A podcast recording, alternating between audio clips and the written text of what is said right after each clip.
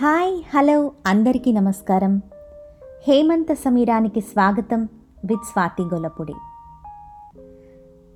ఇవాళ మనం సత్యం శంకరమంచి గారి అమరావతి కథలోని ఒక కథ గురించి చూడబోతున్నాము. ఈ స్టోరీస్లో కొన్ని స్టోరీస్ని నేను నా యూట్యూబ్ ఛానల్లో నారేట్ చేయటం జరిగింది. ఎంతో సహజత్వంగా అనిపించాయండి ఈ కథలు. మనసుకి బాగా హత్తుకుపోయాయి. కథలో ఒక అమాయకత్వం ఆ క్యారెక్టర్స్లో.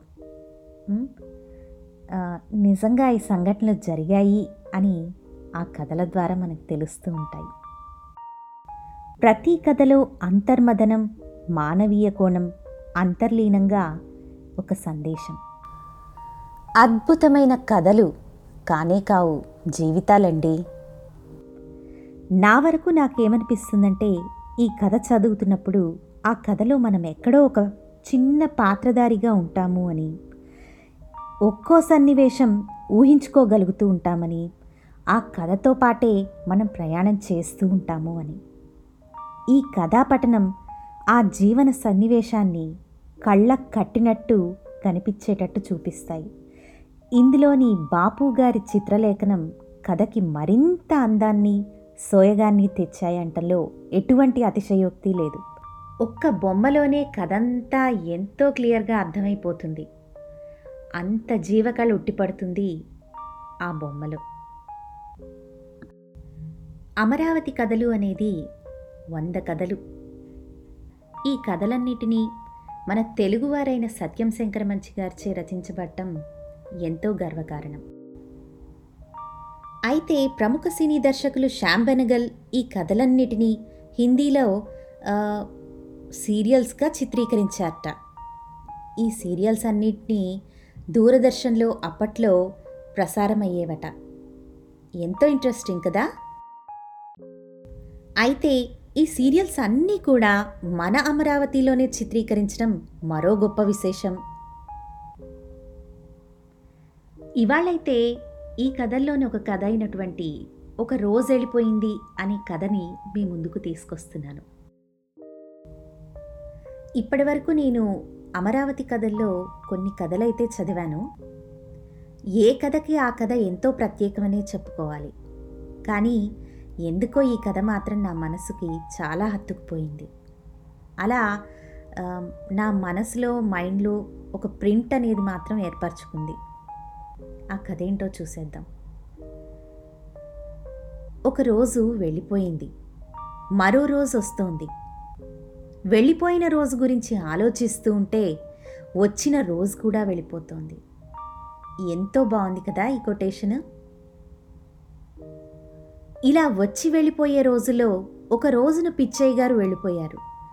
చాలామంది వెళ్ళిపోయే ఈ కాలంలో పిచ్చయ్య గారు వెళ్ళిపోవటం ఓ విశేషమేమీ కాదు.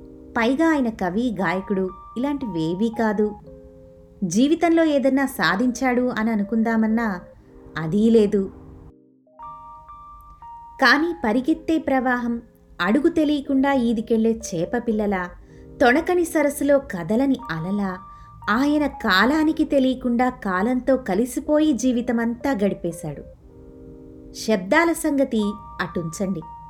నిశ్శబ్దంలో పరమ నిశ్శబ్దంగా కలిసిపోయి ఆయన జీవించిన తీరు తెలుసుకోవాలంటే ఆయన దినచర్య ఒక్కరోజు గమనిస్తే చాలు. ఉదయం ఆయన వీధి అరుగు మీదకి రాగానే పిచ్చయ్య గారి భార్య సీతమ్మ గారు కుంభకోణం చెంబుతో నీళ్ళు కచ్చిక తాటాకు పెట్టేది. మొహం కడిగి అట్నుంచి అటే కృష్ణకి బయలుదేరిపోతాడు. చలి అయ్యేది వర్షమయ్యేది అంగోస్త్రం నడుంకి బిగించి కృష్ణలో దూకవలసిందే. గుండె లోతు నీళ్ళల్లో నించొని సంధ్యావందనం ముగించి చెంబుతో కృష్ణోదకం తీసుకొని గుడికి బయలుదేరతాడు. దోవలో వీధరుగుల మీద చిన్నపిల్లలు కూర్చొని కబుర్లు చెప్పుకుంటూ ఉంటే చల్లటి కృష్ణనీళ్ళు వాళ్ళ మీద చిలకరించేవాడు. వాళ్ళు చలి చలి అని ముడుచుకుపోతూ ఉంటే నవ్వుకుంటూ ముందుకు సాగిపోయేవాడు రెండవ ప్రాకారంలోని గన్నేరు చెట్టు దగ్గరకు వచ్చి కొన్ని పూలు కోసుకుంటూ ఇక్కడ నిన్న రెండు మొగ్గలుండాలే అని మనసులో అనుకునేవాడు. ఆయనకి కొమ్మలు రెమ్మలు పువ్వులు మొగ్గలు అన్నీ లెక్కే. పున్నాగపూలు నాలుగు చెంబులో వేసుకొని మారేడు చెట్టు వైపుకొచ్చేవాడు. లేత మారేడు దళాలు ఓ గుప్పెడు కోసుకొని మూడో ప్రాకారం మెట్లెక్కేవాడు. పిచ్చయ్య గారు వచ్చే సమయానికి అర్చకులు అమరేశ్వరుడికి అభిషేకం చేసి సిద్ధంగా ఉండేవారు. స్వయంగా తెచ్చుకున్న కృష్ణోదకంతో స్వామికి అభిషేకం చేసుకొని పత్రి పూలు పూజ చేసేవాడు. అదేం పూజో? పిచ్చయ్య గారి పెదవి అసలు కదిలేదే కాదు. మంత్రం బయటికి వినిపించేది కాదు. ఆ మౌనస్వామికే తెలియాలి ఆ మౌన పూజ. కిందకి దిగి వచ్చి గంట మోగించి సెలవు తీసుకుని నంది చుట్టూ తిరిగి బాలచాముండేశ్వరిని దర్శించుకుని సాగిలపడిపోయేవాడు ఆ తల్లి పాదాలనంటి ఉన్న కుంకుమని నుదుటిన పెట్టుకుని మండపంలోకొచ్చి కూర్చునేవాడు. అప్పటికే అక్కడికి చేరుకున్న అభిషేక బ్రాహ్మలు రకరకాల చర్చలు చేస్తూ ఉండేవారు. పెరుగుతున్న ధరల గురించి ఆవకాయ ఊరగాయ గురించి పాకిస్తానం గురించి ఎవళ్ళో లేచిపోవటం గురించి. ఈ మాటలు సాగుతూ ఉంటే అన్నీ వింటూ కూర్చునేవాడు. మధ్యలో ఏ లింగయ్య గారో పిచ్చయ్య గారు అవునంటారా కాదంటారా అంటే పిచ్చయ్య గారు మాత్రం చిరునవ్వు నవ్వేవాడు.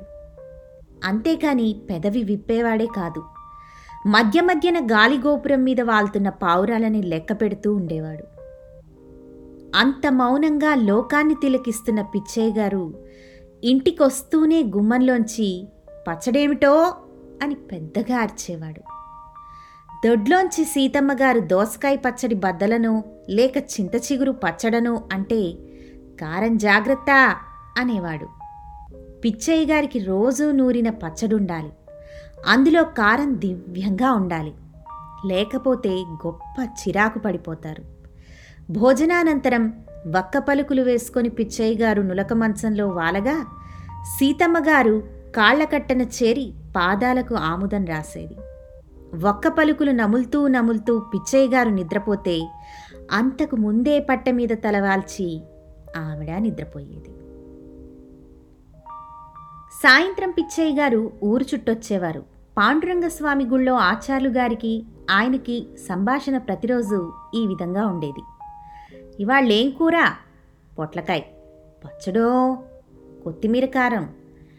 ఇవాళ్ళెన్ని పూజలు? రెండు. ఏమన్నా గిట్టిందా? ఏదో. నవ్వేవాడు ఆచార్యులు గారు. పిచ్చయ్య గారు కూడా నవ్వేవారు. అక్కడి నుంచి పెద్ద బజార్లో రాములవారి గుడిమెట్ల మీద కొంతసేపు కూర్చుని అక్కడ పిల్లల గోళీలాట చూసేవాడు. పిల్లలతో పాటు తను గోళీలు లెక్క పెట్టేవాడు రేక్కాయల కాలమైతే ఓ గిద్దడుకొని కొని తలా ఓ రేక్కాయ పంచేవాడు. సంజవేలకి తిరిగి గుళ్ళోకొచ్చేవాడు. గుళ్ళో పిచ్చయ్య గారి చోటు పిచ్చయ్య గారిదే అక్కడ కూర్చుని గోపురంలో రామచిలుక వైపో ఊగుతున్న జమ్మి చెట్టు వైపో చూస్తూ ఉండిపోయేవాడు. గుడి తలుపు వేసేటప్పుడు ప్రసాదంగా పెట్టిన వడపప్పు తుండుగుడ్డ కొంగును కట్టుకొని ఇంటికొచ్చేవాడు. రెండు మెతుకులు తిని ఆ వడపప్పు సీతమ్మ గారికి పెట్టి తను ఒక గింజ నవ్వులుతూ నిద్రలోకి వెళ్ళిపోయేవాడు. అలా నిద్రలోకి వెళ్ళిపోయిన పిచ్చయ్య గారు ఒకరోజు తిరిగి లేవలేదు. కాళ్ళ కట్ట నుంచి లేచిన సీతమ్మ గారు పిచ్చయ్య గారు పోతే గొల్లుమనలేదు. బొట్టు మాత్రం చెరుపుకొని ఇంతకాలం నా ఎదురుగా ఉండేవారు ఇప్పుడు నాలోనే ఉన్నారు అని అనుకుంది అమాయకంగా. పిచ్చయ్య గారు ఏమీ సాధించలేదు. తగాదాలు తీర్చలేదు. సమస్యలు చర్చించలేదు. కానీ కాలానికి తెలియకుండా కాలంలో కలిసిపోయి బతికాడు. అది చాలదా? చాలటం లేదు అని అనుకుంటున్నారు మనలో చాలామంది. ఈ కథలోని పిచ్చయ్య గారికి పెద్దగా ఆశలు ఆశయాలు ఏదో ఒకటి సాధించాలి అనే తపన ఇవేవీ లేవు. కాలంతో పాటు కాలం ఎలా నడిపిస్తే జీవితం అలా నడుస్తుంది? అంతే మనం చేసేది ఏమీ లేదు. దానికి తగ్గట్టుగా మనం నడవటమే అని చెప్పి ఈ కథలో చక్కగా వర్ణించారు మన సత్యం శంకర మంచి గారు. ఏదో సాధించాలి ఏదో చేసేయాలి అన్న తపనలో ఏమీ చేయకుండా కుమిలిపోతూ బాధపడేవారు మన సమాజంలో చాలామంది ఉంటు ఉంటూనే ఉంటాము. వారందరి కోసమే ఈ కథ. ఉన్న పరిస్థితిని స్థితిని మనకు ప్రతికూలంగా మార్చుకొని ముందుకు సాగిపోవడమే మన జీవితం అని నా భావన. మీరేమంటారు? ఈ కథలోని పిచ్చయ్య గారు ఒక సామాన్యమైన వ్యక్తి. ఒకరి అంటూ సొంటూ వారి గొడవలు కలహాలు ఇవేవి తెలీదు. లేచామా? పడుకున్నామా? మధ్యలో మనం చేసే పనేంటి? ఇంతే. ఆయన దినచర్య అదే. ఈ దినచర్యలో ఆయన ఏ విధంగా వెళ్ళిపోయారు అన్నదే ఈ కథ.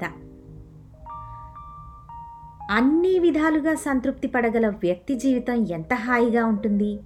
ఎటువంటి ఒడిదుడుకులు లేకుండా జరిగిపోతుందో ఈ కథలో మనం రచయిత వర్ణించిన తీరుకి ముగ్ధులం అవ్వచ్చు.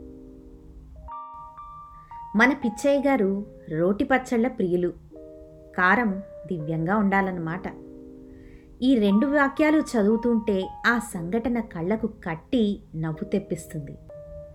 సమాజంలోని ఎంతోమంది తమకు అక్కర్లేని పనులలో తలదూర్చి లేనిపోని చిక్కులు సమస్యలు తెచ్చుకుంటూ ఉంటారు. అటువంటి వారి కోసమే వారికి పూర్తి విభిన్నంగా పిచ్చయ్య గారు ఏమీ సాధించలేకపోయారు. తగాదాలు తీర్చలేదు సమస్యలు చర్చించలేదు కానీ కాలానికి తెలియకుండా కాలంలో కలిసిపోయి బతికేశాడు. ఎంత బాగా ఉంది ఈ కొటేషన్? ఈ విధంగా జీవితం సాధ్యమేనా అనిపిస్తుంది నాకు. కథలో రచయిత చెప్పినట్లు ఇలా చాలదా? మనం జీవించడానికి సరిపోవట్లేదని అంటున్నారు మన పెద్దలు మరి. ఈ స్టోరీలోని బాపు బొమ్మ గురించి చెప్పుకోవాలండి. అస్తమిస్తున్న సూర్యుడు ఎగిరిపోతున్న పావురం. కథ విషయాన్ని ఇట్టే మనం అర్థం చేసేసుకోవచ్చు ఈ బొమ్మలో. అంత ఆసక్తికరంగా ఉంది ఈ బొమ్మ.